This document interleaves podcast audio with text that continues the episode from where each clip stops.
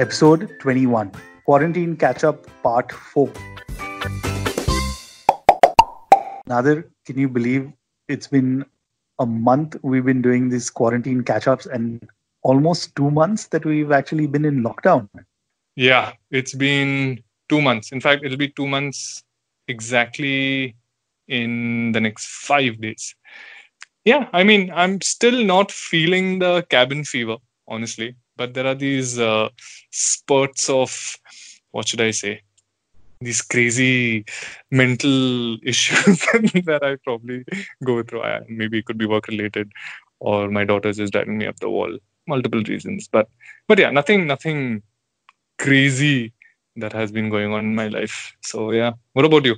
Yeah, it's kind of the same. I mean, the last two three days i've been waking up and i've kind of made peace of sorts with that you know we're stuck at home and at least for the next foreseeable future.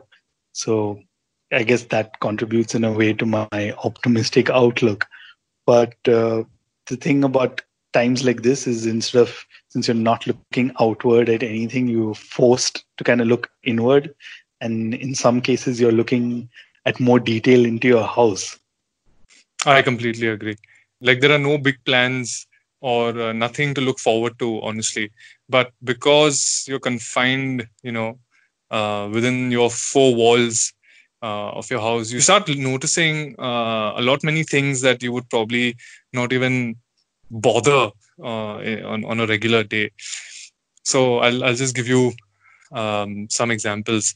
So uh, I usually clean the house like every three or four days, you know, like deep cleaning, like proper vacuuming and then removing the mop and just cleaning everything.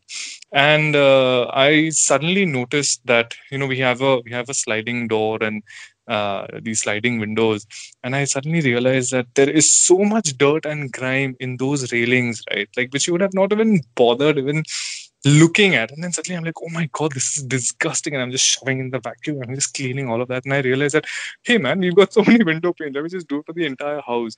So i've suddenly started noticing small small things in in the house. Uh, from a personal standpoint for the last i think good month month and a half i've been surviving on two meals. So by and large i just skip morning like breakfast completely I just survive on a cup of tea or coffee, and I, and and I'm good. You know, I don't feel like dirty so or I don't feel. You're, you're doing a very informal way of intermittent fasting, huh?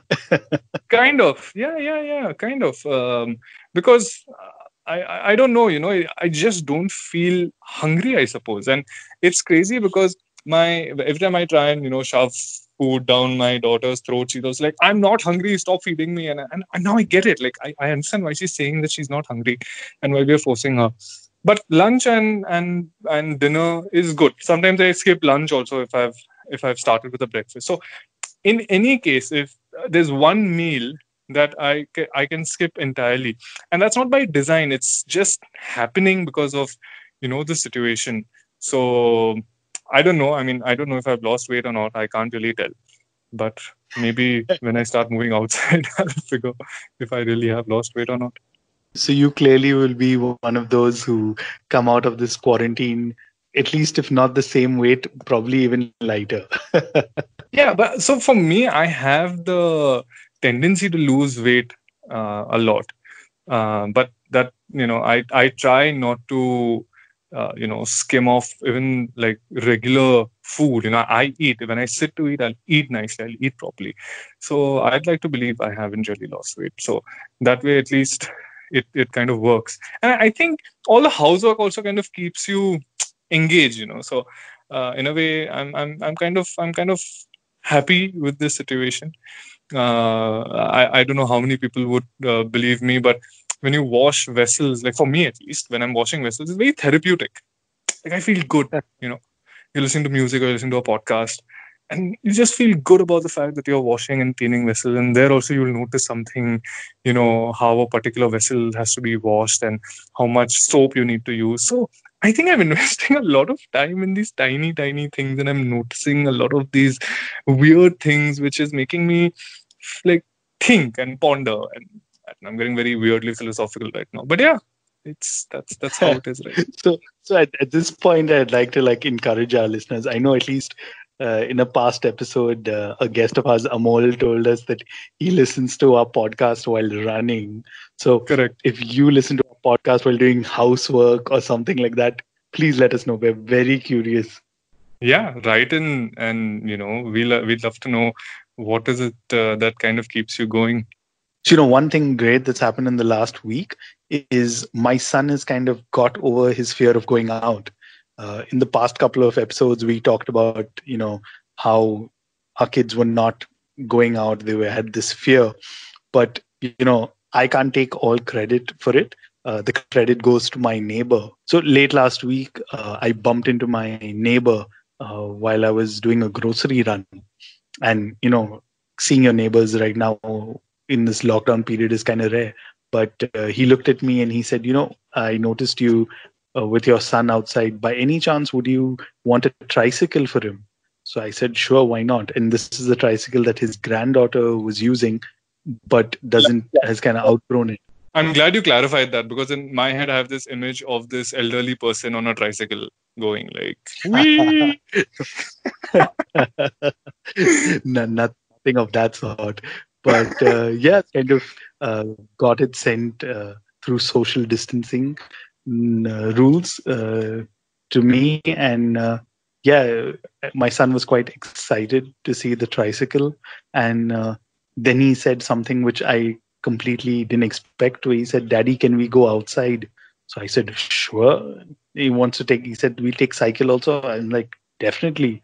So took him out for a spin he took a couple of rounds around in my building compound and i was like wow this is impressive. I actually like took a video as most parents do nowadays. I took a video of that document and then he did it the next day also earlier on in the day saying can we take the tricycle out? So i said sure.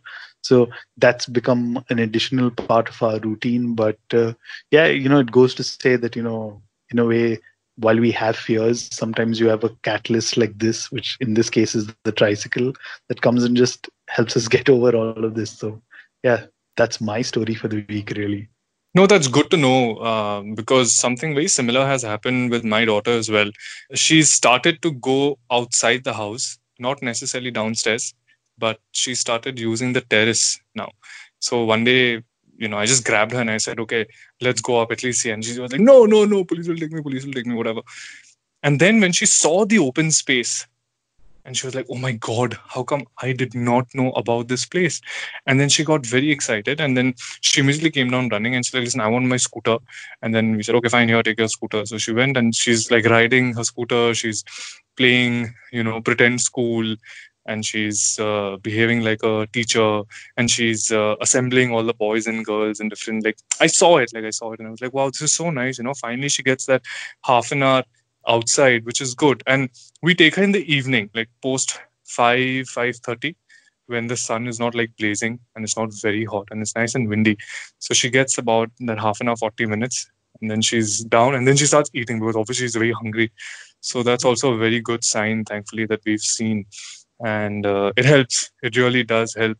You can see a massive change in you know the child's uh, demeanor as well the minute she's exposed to the outside environment so uh, yeah in a way i'm i'm really glad that that has happened to both our kids so you know i hope it continues like this and i hope this coronavirus thing sort of disappears soon because that's exactly how my my daughter describes it like what is this silly corona yeah i can't even go out yeah that's how she talks and that kind of i think wraps it up from our end for this episode what have you been noticing uh, at home? Have you noticed stuff in your house like Nadir? Has there been a change in your kids? Uh, let us know. I mean, hit us up, popsinapod at gmail.com. Or you can just search for Pops in a Pod on Instagram and leave a comment for us or like our post, or you can just say hi. So stay tuned until this Friday, 15th May.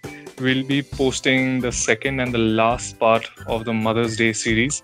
And this is more of a personal journey for both Peter and I. There are no guests. We're just going to talk about the lessons that we've learned from our mothers. And uh, I hope you guys join us. And uh, yeah, see you until then.